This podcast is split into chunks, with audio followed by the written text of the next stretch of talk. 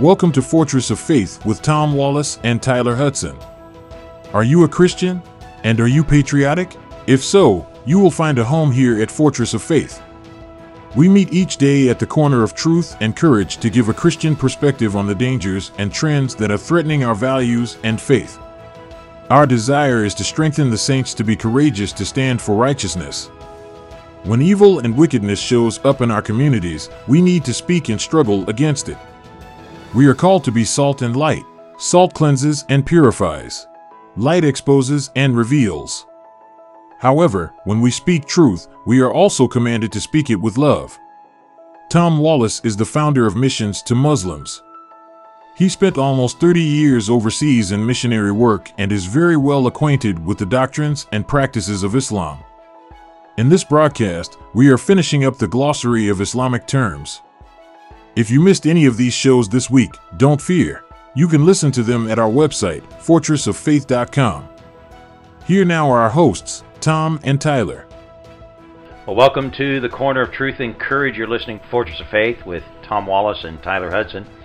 All this week, Tyler, we've been talking about the glossary of Islamic terms. It's at the back of my book, Refuting Islam. Mm-hmm. We have a lot of ground to cover here, so I want to kind of jump on in here.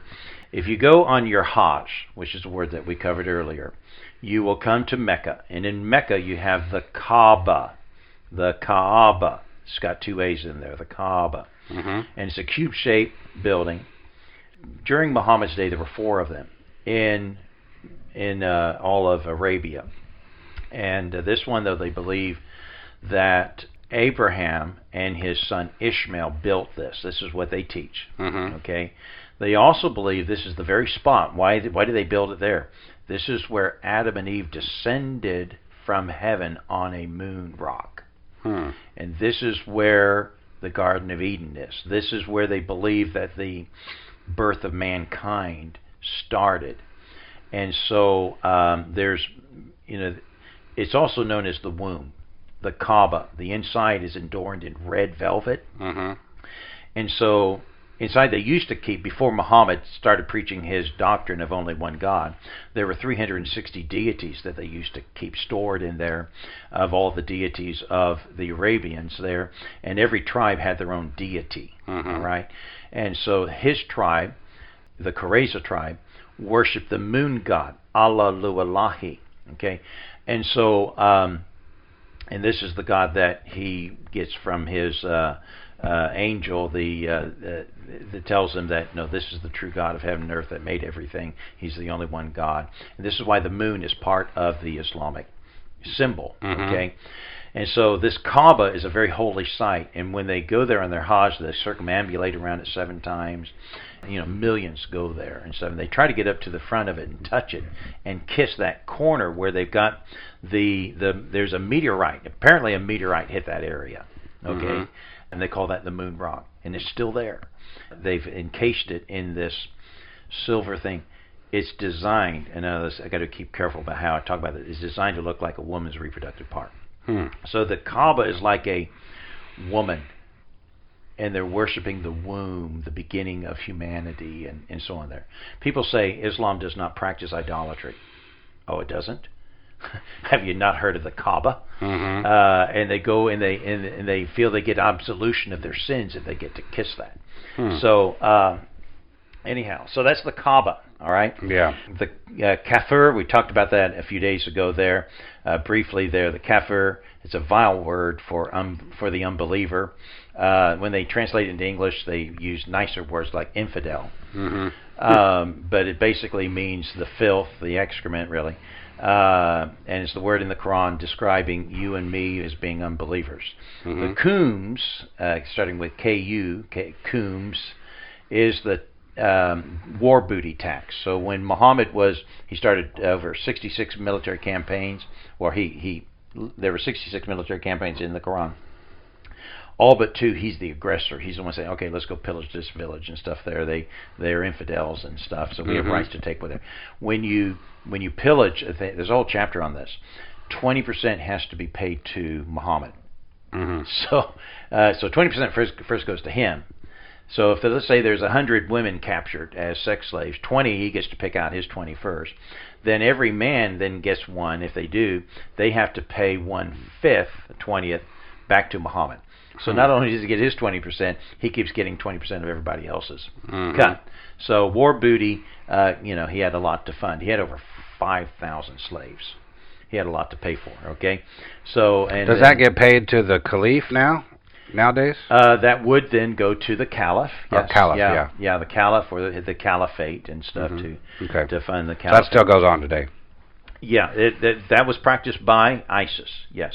If they're practicing this, you know, the Muhammad's form of Islam. Mm-hmm. See, the Islam that's largely practiced, let me say this, the Islam that's largely practiced by most Muslims today, um, ignore all that stuff. Oh, that belongs back in the you know seventh century. It doesn't belong to us today. Mm-hmm. It's there. They don't deny it, but they deny that it applies to them.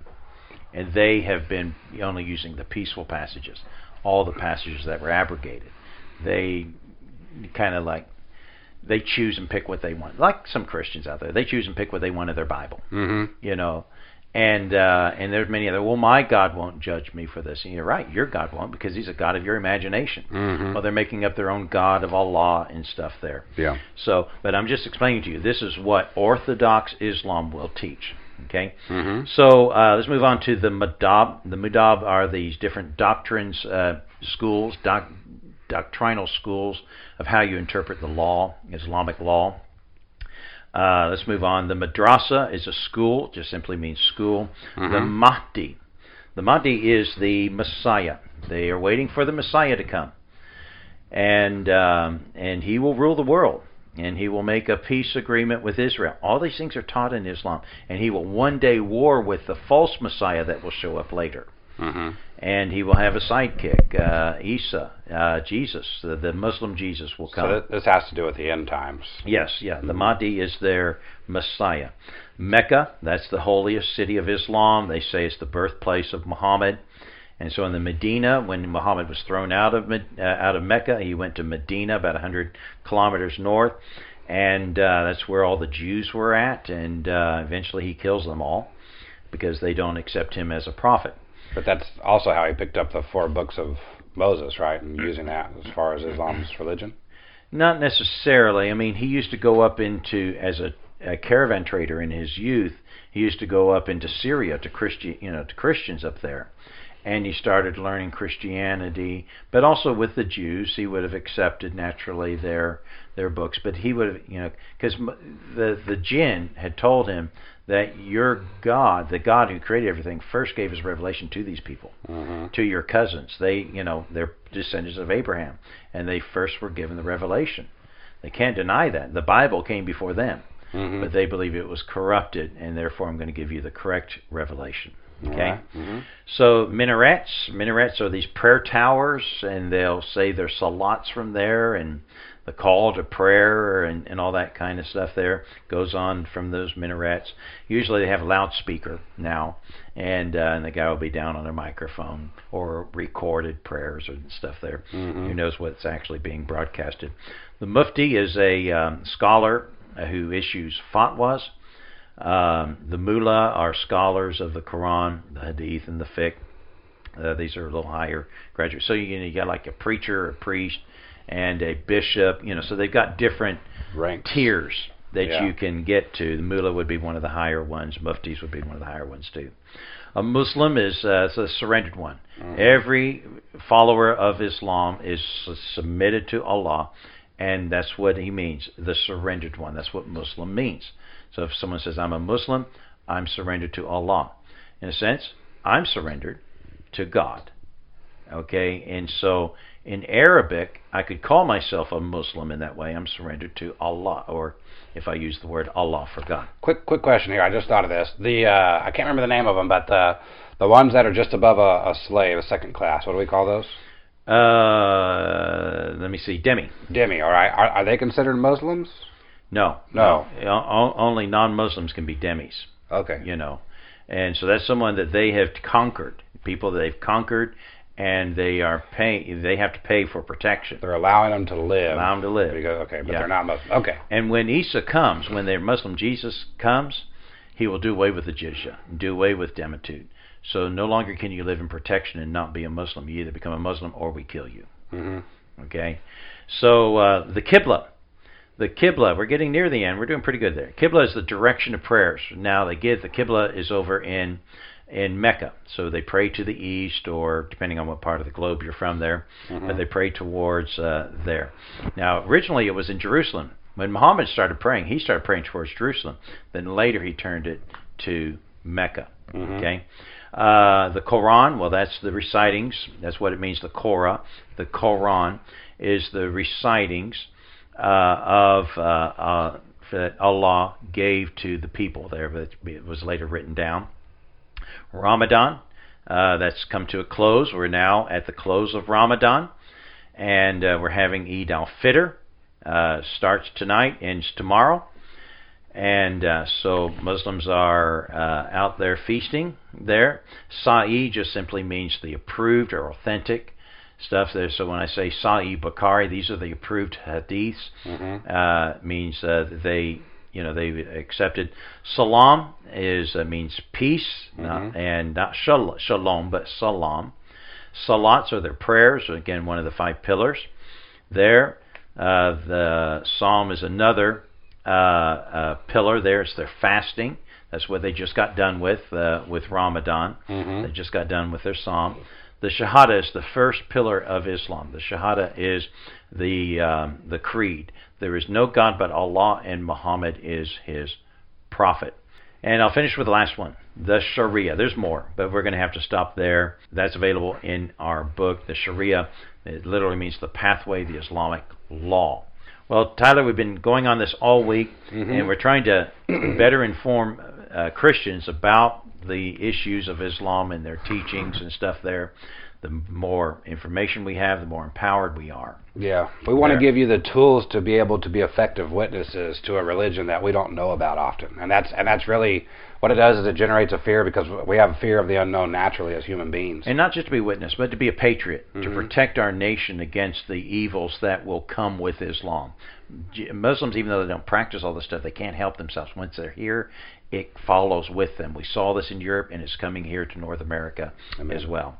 Let me just quickly say to our listeners there, we're we're still in our spring fundraising campaign. We're at the halfway point. We don't want to falter at the finish. Would you help us with a generous donation? You can give us a call today at eight hundred, six one six, zero zero eight two. That's eight hundred, six one six, zero zero eight two. Tyler, give them our address there if they want to send yeah, in a check. Yeah, the address is, if you want to send a check, is P O. Box three oh four eight five. That's Bellingham, Washington, nine eight two two six. Again, that's P O. Box three oh four eight five, Bellingham, Washington, nine eight two two six. And you can also give safely and securely online at Fortress of Faith dot com. Any gift this week will send you, any gift over fifty dollars will send you a copy of our book, there, Refuting Islam, and a digital copy as well available to you. Any gift uh, this week will get a digital copy of this book. So make sure you give us our uh, your email address in order to do that. We're grateful for those who've given already to be at the point where we're at. We don't want to falter at the finish, and we want to thank our listeners there. You are really, truly the heroes of uh, Fortress of Faith. You make this happen so that we can broadcast there uh, from coast to coast. All right, well, that's going to be it for today and the week. We'll be back again on Monday. Join us then at the corner of truth and courage. God bless you.